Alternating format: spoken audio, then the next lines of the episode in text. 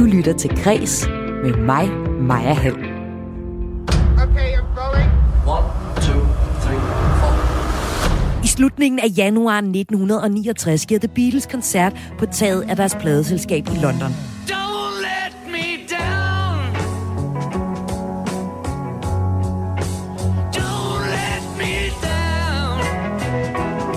Vinden blæser håret væk fra øjnene på Lennon, McCartney og Harrison, der er legnet op, mens jakkesæt folk holder politiet tilbage fra at stoppe tagkoncerten. Og bag dem på trommerne, der skriger Ringo Starrs postkasserød frækker om opmærksomhed. Forud for koncerten er en måneds intens forløb foregået, hvor numre som Let It Be og Don't Let Me Down er blevet til for rullende kameraer. Now we're gonna take the Beatles and I'll be quiet. Are you recording our conversation?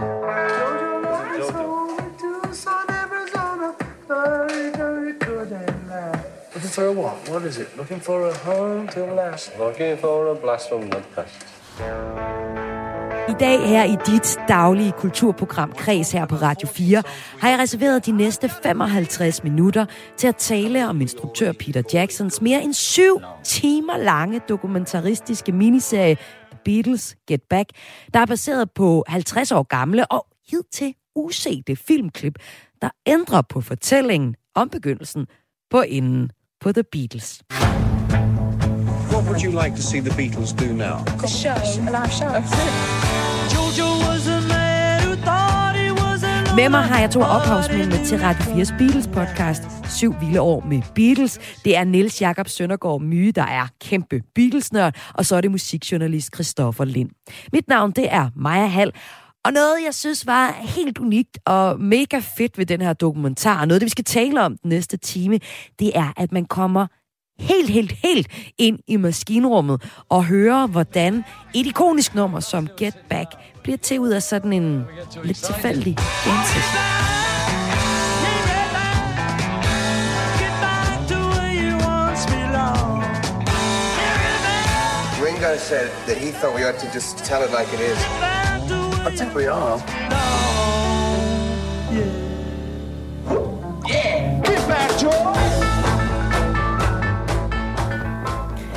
Og øh, Christoffer Lind, jeg ved, det er ikke helt alene om, og synes, at det er nogle ret fede scener. For eksempel den her Get Back-scene, hvor øh, nummeret lige pludselig opstår sådan lidt ved en jam-session. Hvor synes du, at, at scenen er fed?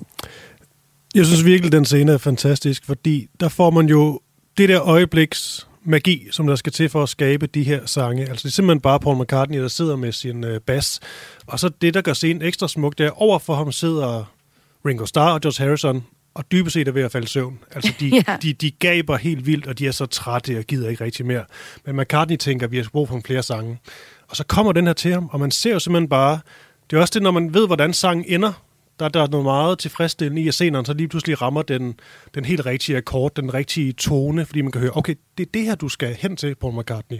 Så det er jo simpelthen bare det at få lov til at se øh, en kæmpestor sang blive skrevet simpelthen øh, on the spot, dybest set. Det er sjældent, man får lov til det. Og hvad med dig, Niels Jakob, som øh, kæmpe Beatles-nørd?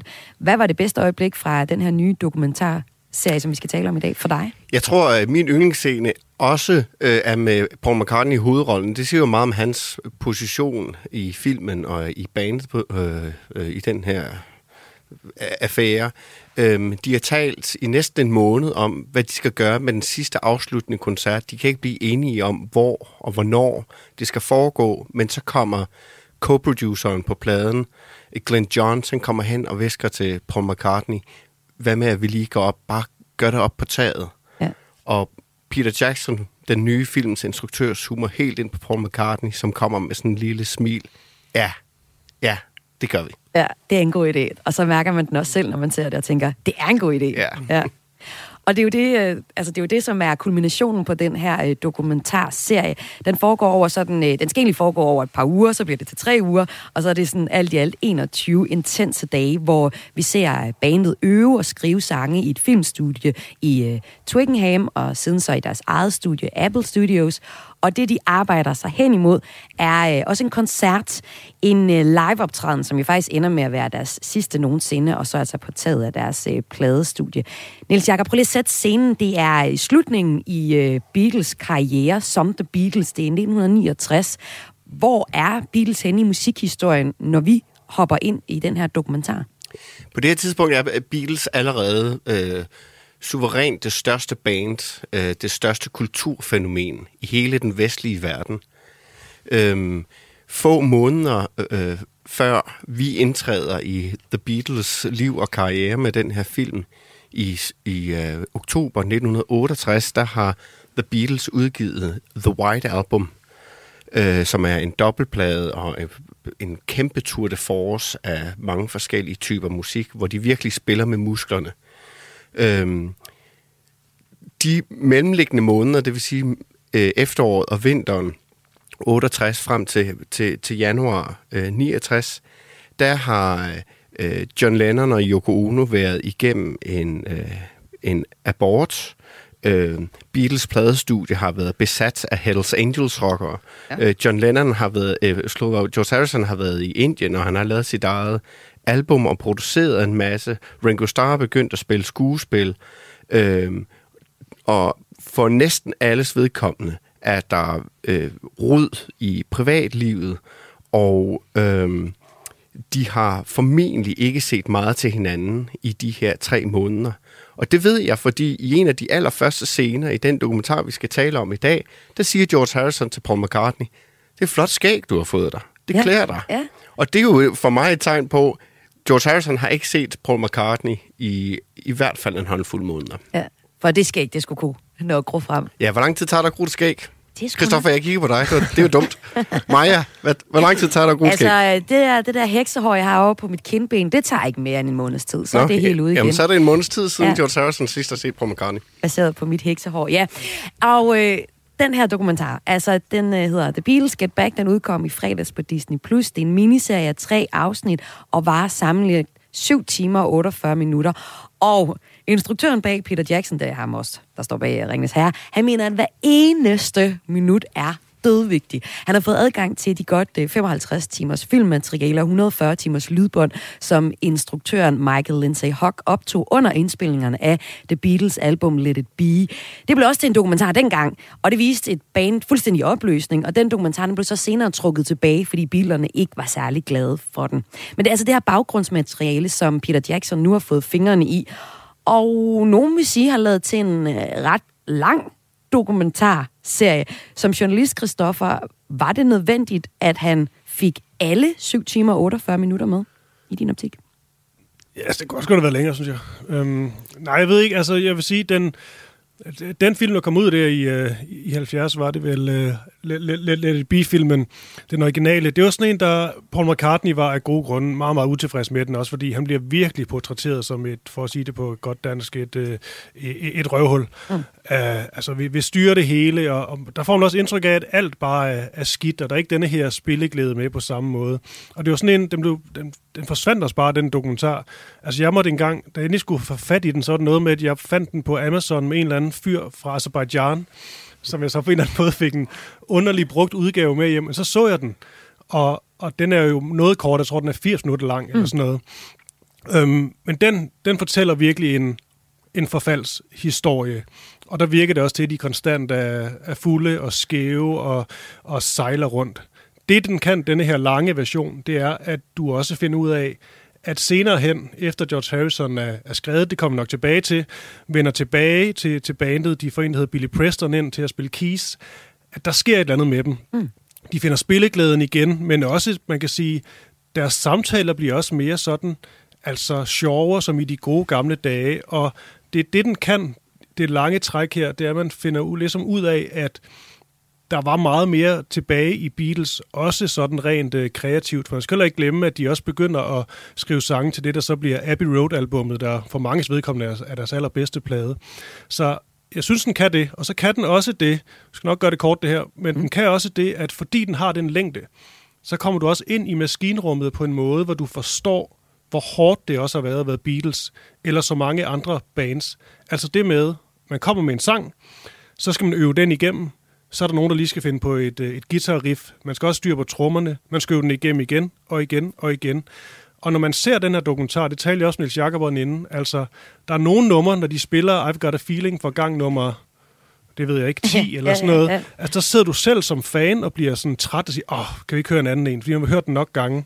Men på sin vis forstår man jo også, hvor hårdt arbejde det er at være et band. Altså, de her sange, de står dem jo også øh, ud af halsen til sidst, men de bliver nødt til at spille dem igen, fordi de skal gøre dem gode og så videre. Og jeg synes, det, det kan det lange seje træk på en eller anden måde. Også selvom du måske ikke er Beatles-fan, så man bare ser, hvor, hvor hård en kreativ proces det egentlig er at skabe sådan et, øh, et album. Men tror du helt ærligt, Christoffer, at der er andre end fans, der kommer igennem alle syv plus timer Jeg synes, det var i hvert fald et argument for at, at prøve? at prøve, Ja. ja. Fordi jeg tror det også... Øh, altså, vi talte også om, da vi nåede til Team 5, så kan man da også sidde og, og gabe lidt og blive sådan lidt, lidt træt i det. Og når man gør det som fan, så er det måske også, fordi det er, det er hårdt.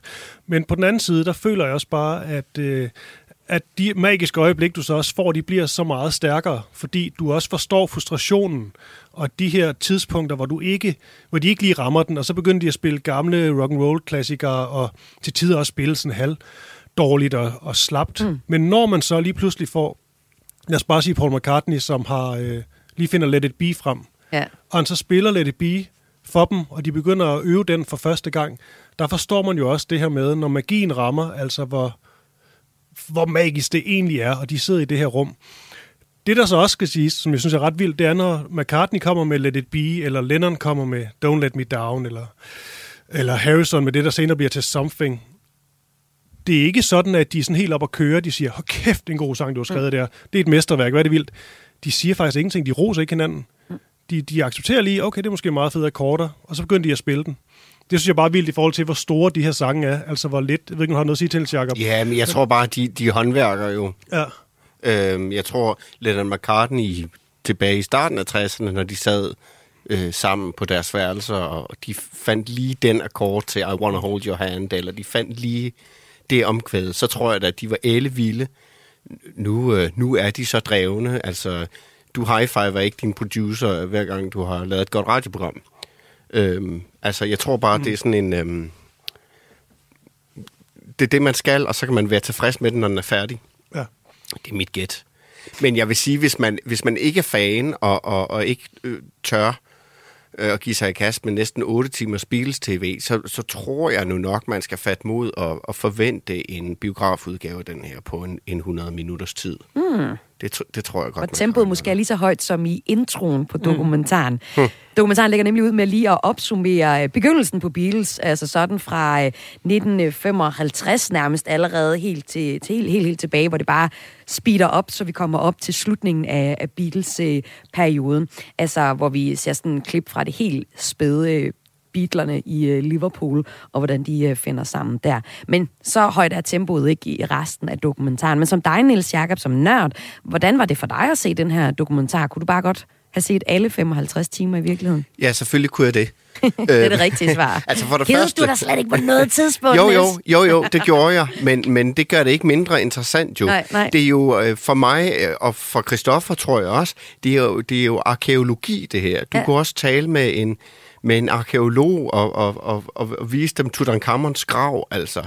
Øh, det er, det er et, øh, et skatkammer, som, som Beatles-fan siden før jeg blev øh, Beatles-fan, siden før jeg blev født, har haft lyst til at få fingrene i. Øh, nærmest mytisk øh, øh, berygtet af de her optagelser, og nu får vi dem, og de er restaureret, og de er lækre, og de er lavet, sat sammen af en mand, som helt tydeligvis kender sin Beatles-bibel. Øh, bibel. han har, han, der er, til os fans er der masser af små, sådan, små, meget, meget forsigtige, øh, hvad skal man sige, winks. Hvad siger man på dansk? Sådan små, værsgo, den er til jer. En lille lækkerbiskner. Ja, ja.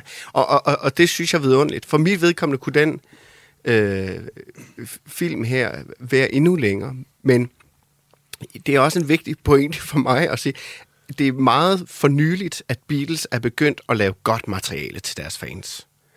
Det tog meget, meget længe, før end vi har fået gode, brugbare remixes af Beatles musik. Øh, vi har ikke fået sådan super dokumentarer siden Anthology i 1995. Og øh, jeg synes, det var på tide, at Beatles de gav deres fans øh, den helt store pakke og ikke var bange for at skræmme sådan bredde publikummet væk. Øh, fordi det har de haft tendens, Apple, deres pladeselskab, som stadig eksisterer og ligesom varetager deres arv, har haft en tendens til at prøve at fortynde øh, det her øh, ekstra materiale lidt, så det er lidt mere spiseligt. Her der får vi det. Øh, det er nærmest råt for usødet. 8 timer. Øh, ingen undskyldninger. Bare tungt materiale. Værsgo og glo igennem det. Og Maja, lige, lige en sjov øh, i forhold til det, som øh, når man nu er sådan en stor Beatles-fan, altså denne her ventetid, hvor voldsomt det egentlig også har været, fordi man, man ved ligesom, at det her vil komme, og der er så mange optagelser, du aldrig har set før. Så det er sat den på, og det har jeg talt med andre om også, der, øh, der er i samme Beatles-båd. Altså, denne her intro, du snakkede om på sådan, øh, ved ikke, 12-14 minutter, hvor de ligesom gennemgår Beatlernes karriere sådan helt hårdt. Øhm, den er jo god, og den er godt velladet og sådan noget, men da jeg så den, altså jeg fik lyst til at skippe den, fordi det irriterede mig, jeg ikke var, fordi jeg bare, jamen, det var fordi, jeg bare gerne ville i gang med, Nå. med det nye stof. Og det, og det er jo vildt at vide, når man har syv timers nyt stof, ikke? Men, Men glædede du dig slet ikke over, hvor, hvor flot restaureret det der ark- arkivmateriale var? Ja, det er rigtigt. Altså de der hvide, øh, de hvide jakkesæt, de er på i, ved Tokyo-koncerten i 66. Ej, hvor så de flot ud. Vi har aldrig set de der. Den der intro der, det kunne have været sin egen dokumentar, og så havde jeg bare været glad. Ja, Jeg synes også, det har et fantastisk tempo.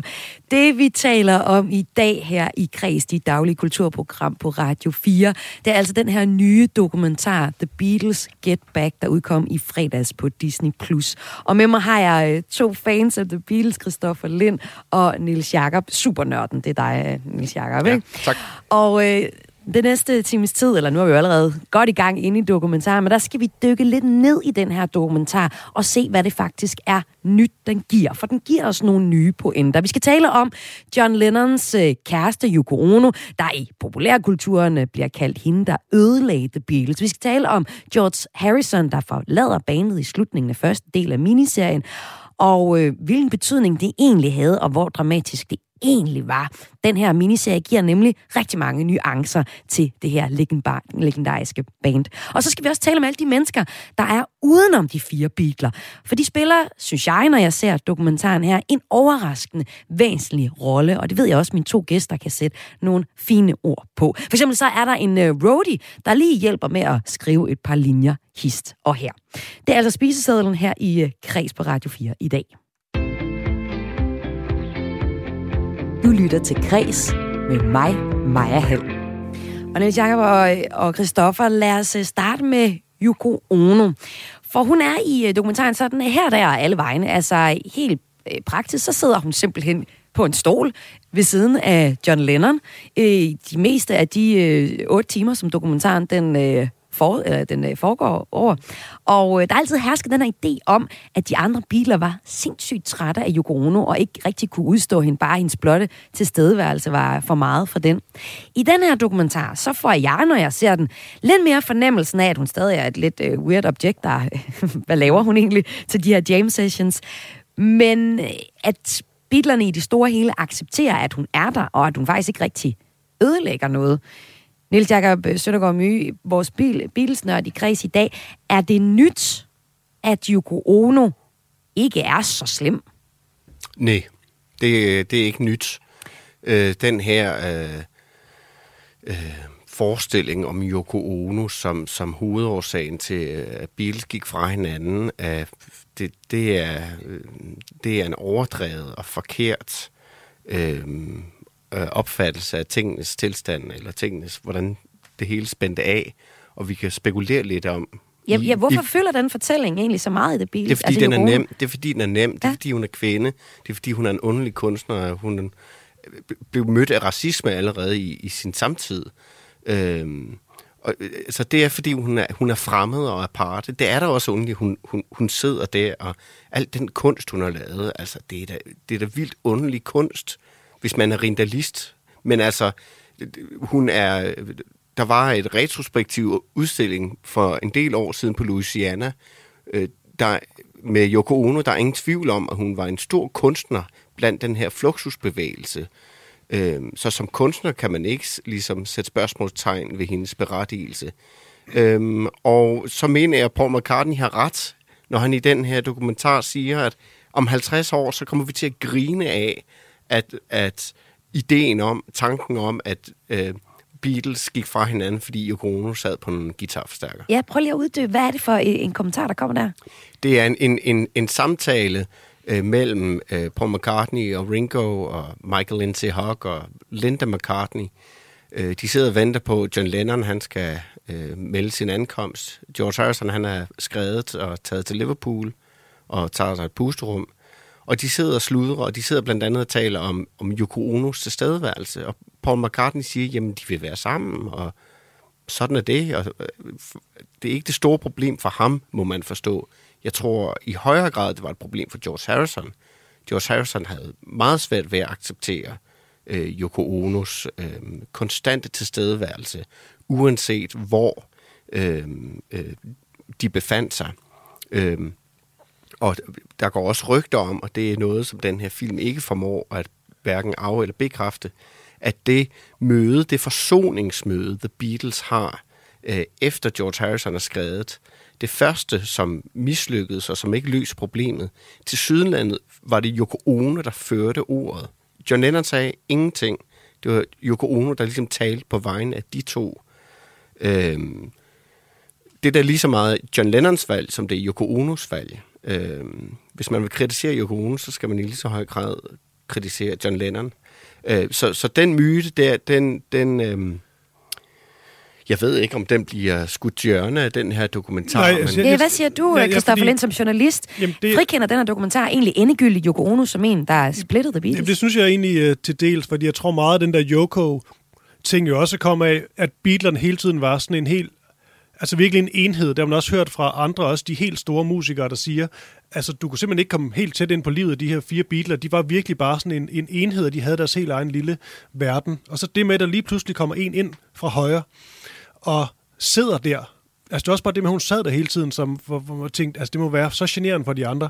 Og det er klart, at det har været generende til en vis grad for øh, øh George Harrison nok særligt, men du kan se, og det er igen fordelen med denne her øh, films længde, det er, at du kan jo se, at det ikke ødelægger deres samtaler. Og det man også kan se, der er meget vigtigt, John Lennon er altså også bare John Lennon, mm. og han er lige så, han er vildt jokende i den her film, og til tider sådan lidt pjattet og Ja, ånds. han er vildt sjov, Ja, det er det. altså. Men han er jo sig selv. Og så, Ja, ja, på trods af, at Yoko sidder ved siden af ham, så er det jo ikke, fordi han ligesom har, har ændret sig. Det er ikke, fordi de, de, de skal tale til ham på en anden måde. Så jeg synes egentlig, det den især viser filmen, det er, at de fungerer, som de egentlig altid har gjort, og deres øh, samtaler med hinanden, og hvor nogle gange hvor håbløse gamle rock, rock and roll sange de, øh, de spiller bare for at lave et eller andet, det gør de stadigvæk. Det er ikke fordi John han skal være øh, sådan den store kunstner, der kommer nu med mm. sin øh, kunstnerdame. Øh, dame. altså, det er...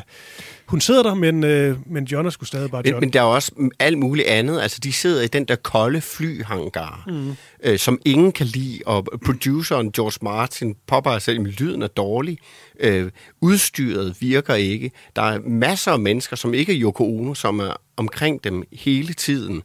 Øh, jeg kan ikke se... Ja, altså hvis man har troet, at Yoko Ono, hun, hun øh, ødelagde øh, The Beatles, så, så kan det da godt være, at den her film ligesom øh, tilbageviser det. Men, men, men i hvert fald, ja. jeg synes i hvert fald, det I kommer frem med her, det er, at, at øh, nogen øh, kender måske John Lennon, Yoko Ono.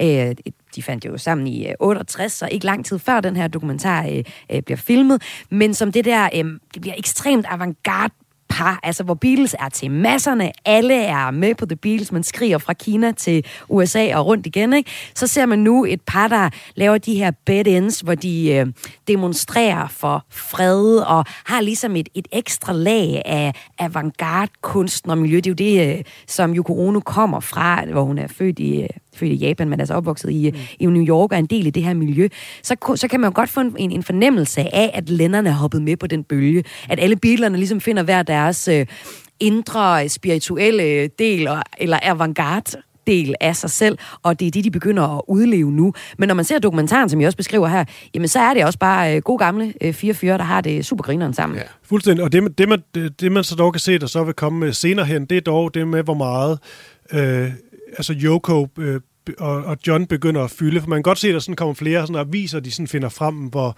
med artikler om John og Yoko, så det begynder selvfølgelig at fylde noget mere. Men det er jo ikke mere, end at George Harrison også direkte siger til Lennon i en scene, at han altså overvejer med alle de sange, han har liggende på lager, og så bare få det ud af, systemet ved at lave en, en soloplade. Altså, der er, altså de der, de går forskellige veje, det er ret tydeligt, at det nok vil gå i et, i et brud. Men sådan at, at kaste skylden over på Yoko, det er der altså ikke noget, der sådan indikerer, at man burde gøre ved at se den her film. Tværtimod faktisk.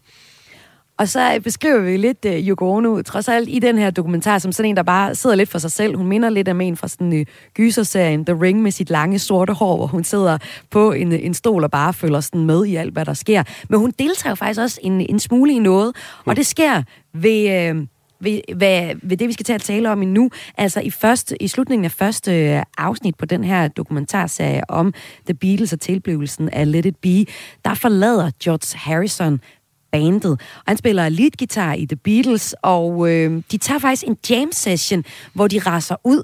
Og det er Ringo, Paul, John, og så er der også øh, Yoko Ono, der skriger med på det nummer, som vi jo faktisk får noget mere af i dokumentaren ind på albummet Let It Be. Der er der kun sådan cirka 50 minut, øh, sekunders tid. Øhm, var, var det fedt at se lidt mere af nummeret Dig It, eller får du rigeligt på pladen, Niels Jacob? Øhm, altså, den jam, de går i gang med efter øh, George har skrevet, øh, det er ikke dækket. Nå, okay, det, så misser jeg lige Ja, det der. det, det er sådan en, en, en raseri øh, øh, jam, hvor de virkelig raser ud, og, og jeg tror, i, i virkelighedens verden varede det måske en halv time, eller sådan noget, og vi får lige et par minutter af det. Det kunne Ja. jeg godt have brugt lidt mere af. Øh, de, de spiller en... Øh, de, det starter med et, et cover af en The Who-sang, som hedder A Quick One While He's Away. Ikke? George Harrison, mens han er væk. Ja. Og der er en, en temmelig berømt scene, som ikke er med i filmen, hvor John Lennon han skriger, Yoko wants a mic! Ikke? George Harrison har lige skrevet, og så skal Yoko Ono have en mikrofon. Ikke?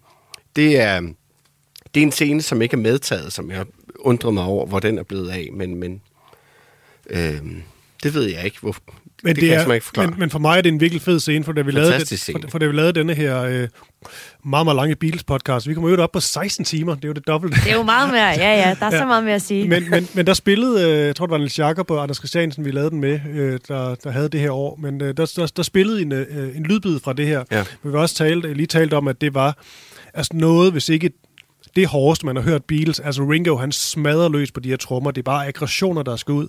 Men det her med at få så trods alt mange billeder fra det, det var altså ret vildt at sidde og se, fordi det er også noget med McCartney, han begynder at hænge op i loftet, og de, altså, de går fuldstændig amok. Og de, og de krammer. De giver hinanden Ja. ja. en, en krammer. Det var så rørende. Der er så meget øh, had, frustration, smerte, men også kærlighed ja. forbundet, Ja. og det, det er bare vildt at se. Altså, man kunne virkelig godt øh, øh, k- køre en psykologisk stilling ja. Ja. til, til de drenge på det tidspunkt. Ja, og så laver Peter Jackson endnu en lille genialitet og, og et øh, lidt, øh, hvad skal man sige, service for fansene. Han sætter Isn't It a Pity, George Harrisons solosang på, som handler om, øh, det er en sang, George Harrison har skrevet, som handler om, hvor, hvor trist og hvor sørgeligt det er, at vi hele tiden sover hinanden. Ikke? Jeg var færdig. Jamen lad os da tage lidt af det, når du er så færdig her. Isn't it a pity med George Harrison. Tak.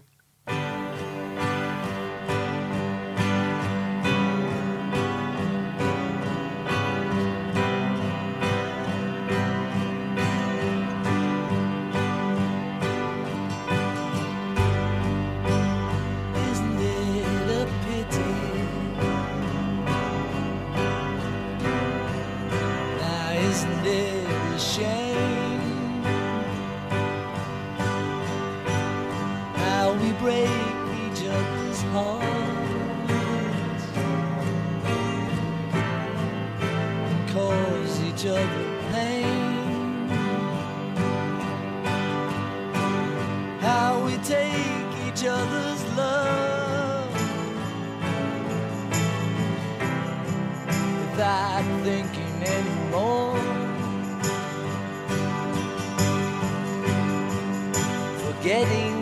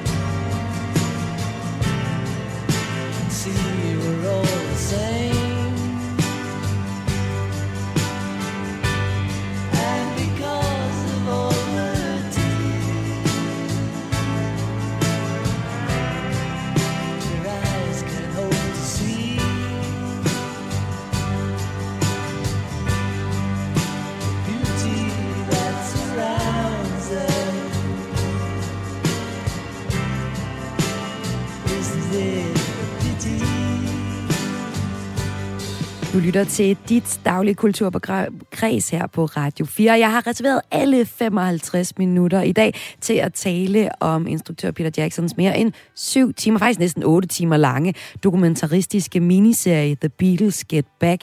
En miniserie, der fokuserer på tilblivelsen af Let It Be, en af de sidste albums fra The Beatles og et meget skældsættende album.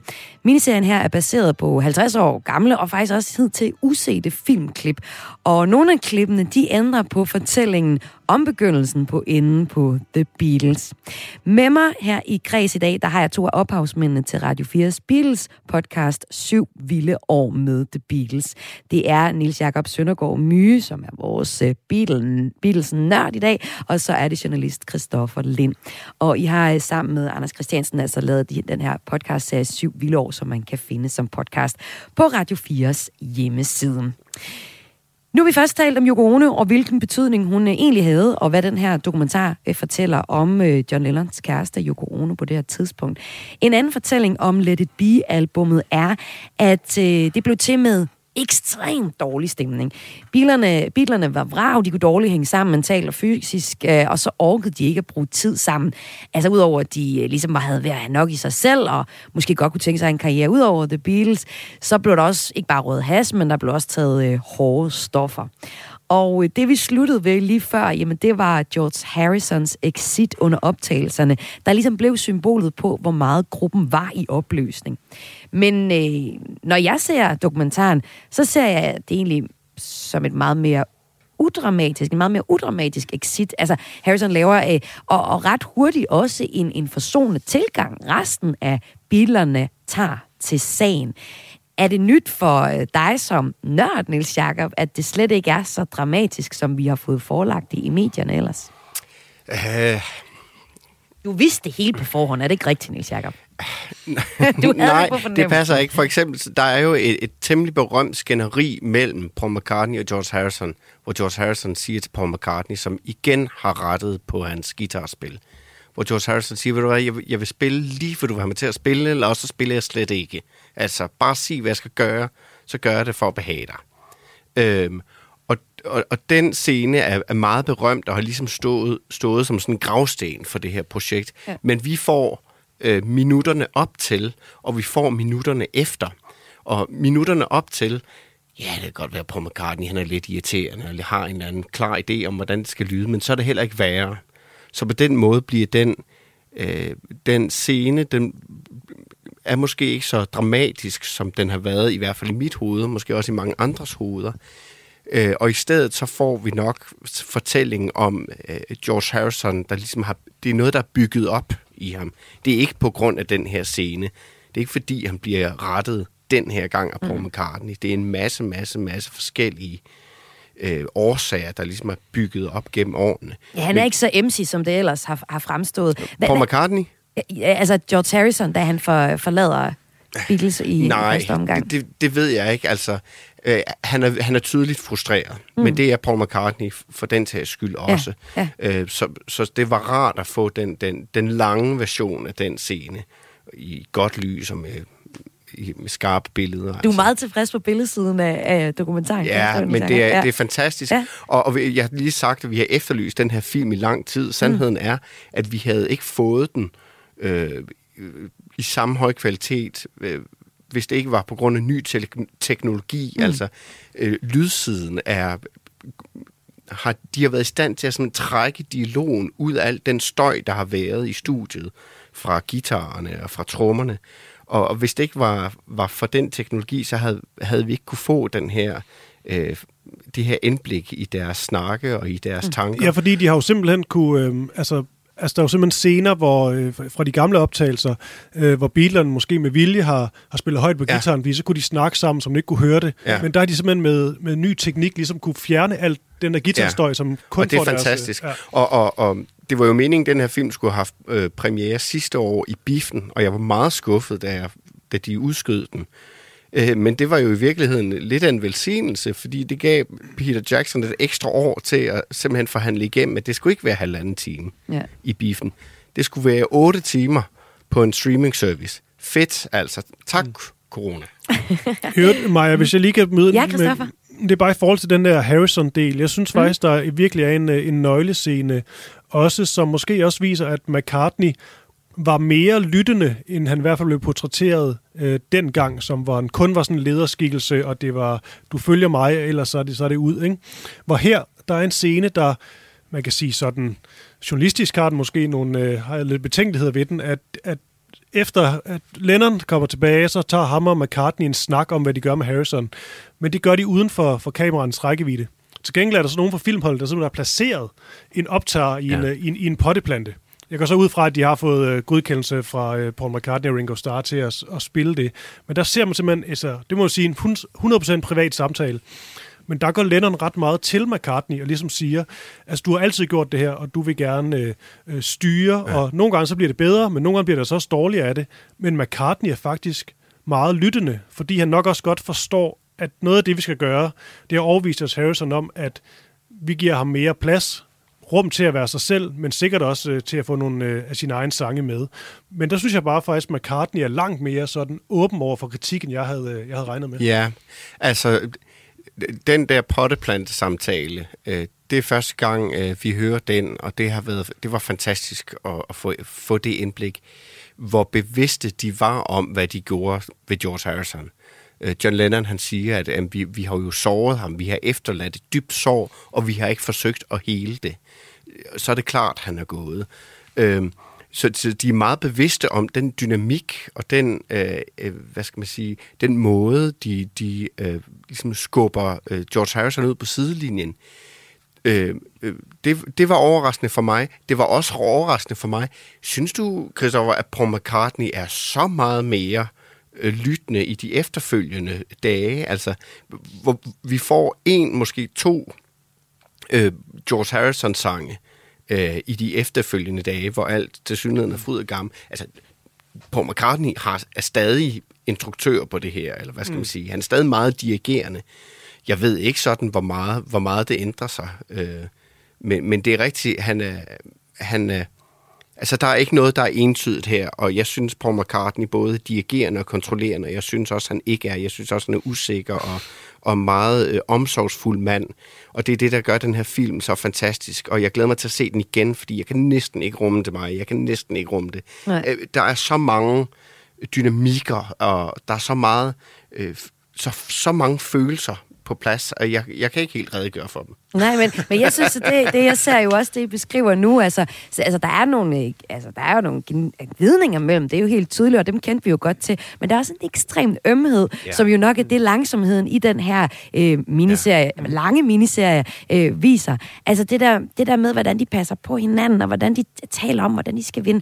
Hvordan de smiler Harrison til hinanden. Tilbage, og de, oh, ja, de bedste. smiler til ja. hinanden, og øh, de diskuterer jo også det her koncertsted, hele plottet på i den her øh, miniserie handler om, at de altså skal øh, finde på nogle numre fra, helt fra bunden af til Let It Be, et album, de gerne vil udgive, og så skal de jo også give en koncert i slutningen. Og hvor skal det foregå hen? Et amfiteater i Tripoli på en båd. Der er mange steder, der er i spil. Det er ret sjovt at følge med i. Men de er meget opmærksom på, uh, er der nu nogen, der ikke kunne tænke sig at rejse til udlandet? Og mm. de, er sådan, de, er, de er ekstremt... Øh, jeg synes virkelig, de er omfavnende som band, og man forstår, at de egentlig går langt tilbage ja, som, et, som et venskab. Ja, altså øh, alle, alle er meget opmærksom på, at der nogen, der ikke har lyst til den Tripoli-idé. Undtal Michael Lindsay Hogg, ja. som altså opfører sig som en ejendom ejendomsmaler, der bare skal have solgt den her rønne i en fart.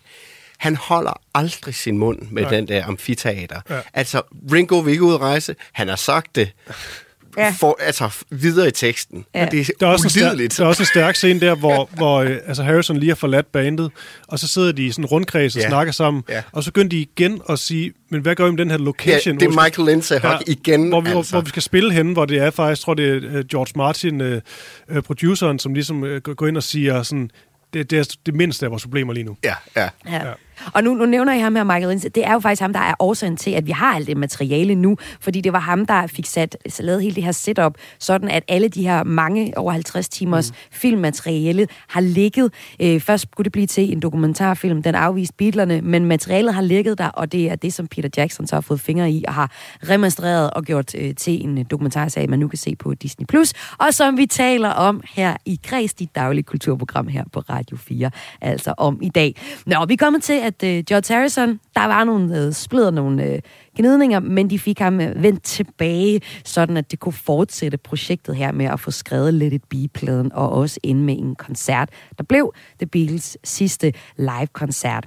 Og det, I begynder at snakke om nu, det er jo øh, alle de folk, der er rundt om The Beatles, og det ser man meget tydeligt i dokumentaren her. Jeg har lyst til at kalde dem øh, hjælperne. Nogle af dem er ikke så hjælpsomme, og nogle af dem er, er meget øh, hjælpsomme, men jeg synes, vi skal prøve at zoome ind på nogle af dem, der i hvert fald har en stor betydning. For eksempel George Harrisons gode ven, pianisten Billy Preston. Og øh, lad, os, jamen, lad os egentlig bare lige øh, starte med ham, øh, Nils Jakob.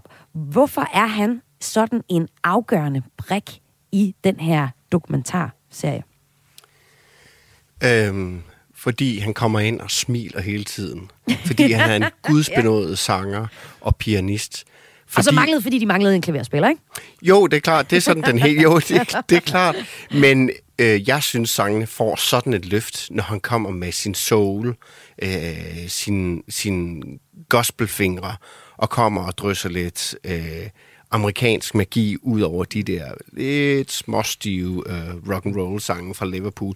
Altså, det, det er for mig, det er, det er markøren, eller hvad skal man sige, vendepunktet, den her film. Og han gør jo også det, som vi også taler om i vores øh, podcast. Altså, ligesom da, da Harrison får, øh, får Erik Clapton ind til at spille på Wild My Guitar Gently Weeps. Mm. Det er måske også en lidt en måde, selvfølgelig er han gudsnød guitarist, men også lidt en måde for de andre til at tage sig sammen på, på min sang. Ikke? Ja. Og det er jo lidt det samme her med Bill Preston. Altså, de skal jo op deres game nu. Nu skal de faktisk til at levere lidt. Det er rigtigt, men Christoph, har du og jeg ikke altid troet, at det var George Harrison, der hentede Billy Preston ind, fordi det var gået godt, da han hentede Eric Jo. Clapton ind. Så tænkte han, ha, vi tager, tager fat i Billy Preston, så bliver det godt igen. Og den her film har fuldstændig smadret den historie. Det er til sydenlandet ikke George Harrison, der henter Billy Preston ind. Bill Preston var i byen, og han skulle indspille Lulu med BBC, og han var lige forbi, og hej drenge, hvordan går det? Og så siger John Lennon, ja, vi er med bandet, sæt dig ned og fuldstændig, den havde jeg overhovedet ikke set komme. Og hvorfra kommer den der historie med, at det var George Harrison, der inviterede ham? Altså, det er jo, det er jo så åben, bare åbenbart nogle... En, det er en løgnhistorie, simpelthen, til sydenlandet. Og altså noget nyt, man kan se i dokumentaren, som øh, ellers, må jeg sige, Nils Jacob, der er jo meget fakta i dokumentaren. Du er i hvert fald godt som musiknørd kender til på forhånd. Og øh, også dig, Christoffer Lind, som øh, stor fan af The Beatles. Der var egentlig mange ting, man kender, men det den her dokumentar, det gør, den nuancerer og viser jo så også nogle ekstra lag ja. af både Beatlernes personlighed, og så også de her forskellige personer, som der træder ind og har en afgørende rolle for tilblivelsen af øh, Let It Be-albummet. Jeg har lyst til at også sige, den femte Beatle, George Martin, gruppens producer, han optræder også i øh, dokumentaren her. Ofte så er han øh, sådan en mand, der forsøger at forsone, men han forsvinder jo også i en periode undervejs. Øh, hvorfor kan ingen altså egentlig holde Beatles ud, har jeg lyst til at spørge, Niels Jacob. Det er fordi, de, de er ulidelige, og de har været ulidelige et stykke tid. Uh, Beatles har haft en øh, studietekniker, som hedder Jeff Emmerich, som var lidt af en, øh, en temmelig genial mand at have med ombord. Uh, han skrev, da de indspillede det hvide album i 1968, og det er derfor, vi har ham her, Glenn Johns, med i stedet for. Uh, George Martin var træt af dem. Uh, så, så øh, jeg tror, at, at der har været så mange knæverier, og der har været så mange små konflikter i løbet af sådan optag. Og lige i forhold til George Martin, så er ja. Det også meget med, at han, han lærer dem jo dybest set alt, de, de kommer til at vide om, øh, om studieteknik og så videre, med på alle de her vilde eksperimenter, bare tænke Strawberry Fields Forever og så videre. Men på det her tidspunkt, der er især Paul McCartney også blevet så god til alt det her, at de også meget kører deres, deres eget Ja. race. Der er ikke så meget plads til Nej. George Martin længere egentlig. Nej. Men det er sjovt, at han egentlig, man tænker lidt, når man ser film nogle gange, hvorfor er det egentlig, han hovedet hænger ud? Altså fordi, at han i mange scener, der går han jo bare lidt rundt. Han er bare til. Men der er faktisk mange, der går lidt rundt og er til i, ja. på, i scenen. Man er jo egentlig overrasket over, hvor mange mennesker, der sådan, øh, har spillet en rolle for ja. The Beatles. Ikke? Altså, der er øh, jæser, der også lige øh, dukker op og sidder og hygger lidt ja. under de her Og- game sessions. Om, og så er der en mand ved navn Mal Evans. Ja, og, og jeg tage ham. Og jeg sætter den direkte videre til Niels Jakob, fordi Ja, han, værsgo. øh, han elsker ham så højt. Ja, jeg Hvem er har han? sådan et ømt hjerte for Mal Evans, som er det, man på engelsk kalder for en gentle giant. En kæmpe mand, som startede som udsmider på The Cavern Club i Liverpool, hvor, hvor Beatles spillede deres første koncerter. Og han blev sådan tilknyttet The Beatles lidt efter lidt, og til sidst så var The Beatles hans karriere og hans primære omkring, omgangskreds. Han gjorde alt for dem. Han var sådan en slags personlig assistent. Og man kan se i filmen, hvordan George Harrison bestiller sandwich, og bestiller vin, og et par sorte sko, og øhm, øh, Mal Evans gør øh, alt for dem, og da Beatles går fra hinanden, så ender Mal Evans som en, en rodløs, formålsløs eksistens, som ender på flasken, og han bliver skudt af L.A. LAPD, altså Los Angeles politi i 1976, under meget, meget triste og tragiske omstændigheder. Der er nogen, der skal lave en film om ham, ellers så gør jeg. Øh, han, er, han er en trofast støtte for The Beatles, ligesom en anden øh, biperson, man ser, Neil Aspinall, som er en ven tilbage fra Liverpool-tiden. Øh, dem holdt Beatles fast i ja. til det sidste. Og man ser også i den her film sådan meget, det har man sikkert vidst før, men her ser man det bare sådan med egne øjne, hvor meget eksempelvis Paul McCartney sådan, altså bruger Mal Evans, også ja. når han sidder og skriver et, et fantastisk nummer som The Long and Winding Road, hvor han øh, i stedet for ligesom at bruge en diktafon eller sådan noget, så får han ofte så vælger han i stedet for at få Mal Evans til at skrive teksten ja. ned, når han sidder og finder på den. Man ser ham simpelthen sidde og finde på øh, den, den her sang, og så mangler han nogle linjer, og så sidder han og kommer med nogle bud. Så skriver Mal Evans det så ned. Øhm, men også i forhold til, om det skal være waiting eller standing, eller hvad, ja. hvad for et ord, så spørger han direkte Mal Evans, hvad han synes er, er bedst. Så Hvor, på den måde har han jo ja, direkte indflydelse ja. på nogle af de her sange. Ikke? Hvorfor blev det ikke en Lennon-McCartney-Evans-sang? Ja. Ja. Det, det er lige før. Ja, så, og på den måde viser det igen, at der er øh, rigtig mange mennesker, der har en betydning for tilblivelsen af The Beatles. Selvom at vi jo også ser The Beatles som, som de her fire selvstændige fyre, der virkelig er på toppen af deres Ja. ja. karriere, da de træder ind for i, øh, sammen for at beslutte sig for at lave øh, Let It Be, eller lave et album øh, til sidst. Og så er det jo også mig, det er bare lige den vigtige pointe, vi har selvfølgelig lidt ind på det, at alt det med George Harrison og Beatles, det er bare lige for at slå det, slå det fast. Det der også er, det er, at det har hele tiden været Lennon og McCartney, der er jo det her sangskriver-team. Nu er de ligesom splittet op, også fordi de ikke altså, er sammen så meget mere. Så, så de, de kan godt skrive lidt sammen, men primært skriver ja. de hver især sangene. Men derudover, så er der jo bare sket det, at George Harrison lige pludselig er blevet en fantastisk sangskriver. Ja. Altså Something, Here Comes the Sun og så videre. Altså han, og det har bare gjort noget ved den her dynamik. Altså det er ikke kun de to hoveder her, der, der står for alle hitsene. Lige pludselig kommer Harrison lidt ind fra højre og siger, hey, jeg har altså også de her, de her sange. Og det er selvfølgelig noget af det, de kæmper lidt med os. Har vi tid til at nævne en biperson mere? Ja, det har vi da. Øh, det er Dr. Død. ja, Det er Alan Klein. ja. som vi ikke ser i levende billeder, men John Lennon omtaler ham. Uh, Alan Klein er uh, Rolling Stones' manager, og han er en rigtig skiderik, men han har altså skaffet Rolling Stones, ud over et skattely i Frankrig, så har han også skaffet dem en rigtig god aftale med deres pladeselskab. Så god en aftale har Beatles ikke, og John Lennon er dybt fascineret af den her mand, som viser sig at være en manipulator og en lille, usel lort. øh, og øh, det ved John Lennon ikke på det her tidspunkt. Glenn Johns har mødt ham et par gange, øh, og siger, at han er en strange man, strange man. Men Peter Jackson, som sådan et Wagners glædemotiv, han lægger lige melodien uh, You Never Give Me Your Money under, da vi ser nogle billeder af Alan Klein. Og det er igen lidt til os fans. Vi ved godt, at han er en rigtig, rigtig nar. Og det understreger, under- underbygger Peter Jackson lige ved at lægge det her soundtrack nedenunder billeder af- af forretningsmanden Alan Klein her. Fuldstændig vidunderligt greb. Og det er også fordi, det, er sådan, det taler også ind i, at, at meget af det, der også skyldes den her øh, endelige opløsning Ja. ja. til sidst, det er også sådan noget som altså, økonomi og penge, dårlige 100%. beslutninger og så videre. Ja. Ja. Det er måske Alan Klein mere end nogen anden enkelt person, der skubber Beatles ud over kanten. Så han er den virkelige Yoko Ono.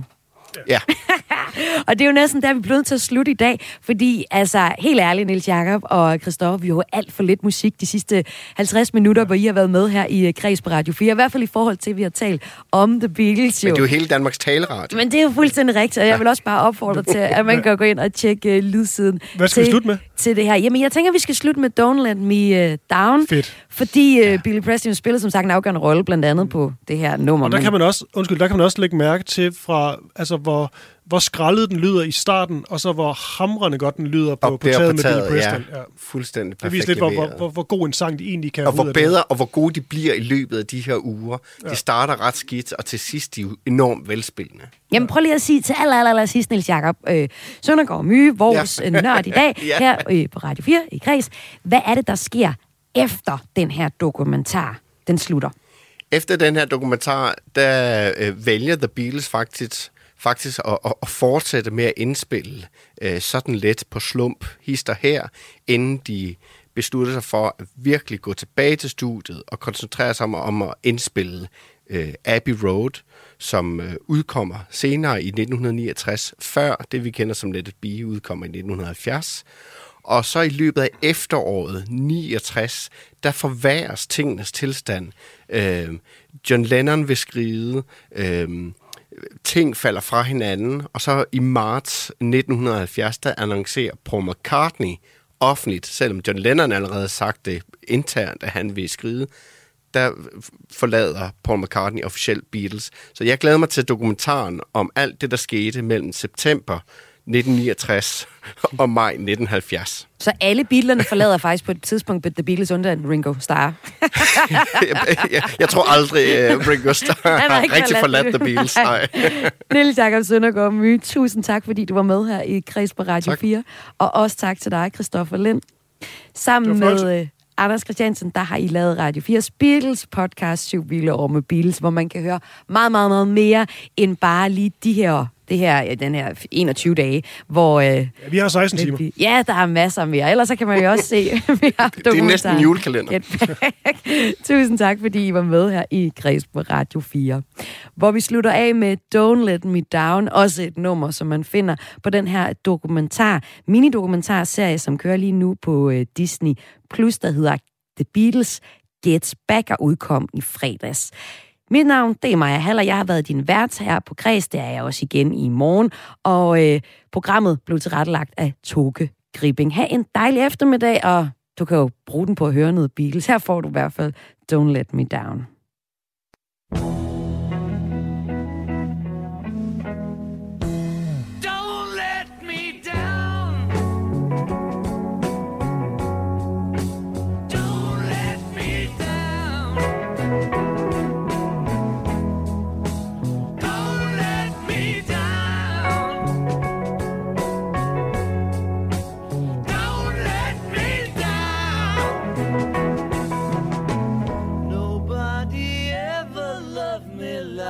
does. Oh, she does. Yes, she does. And if somebody loved me like she do me, oh, she do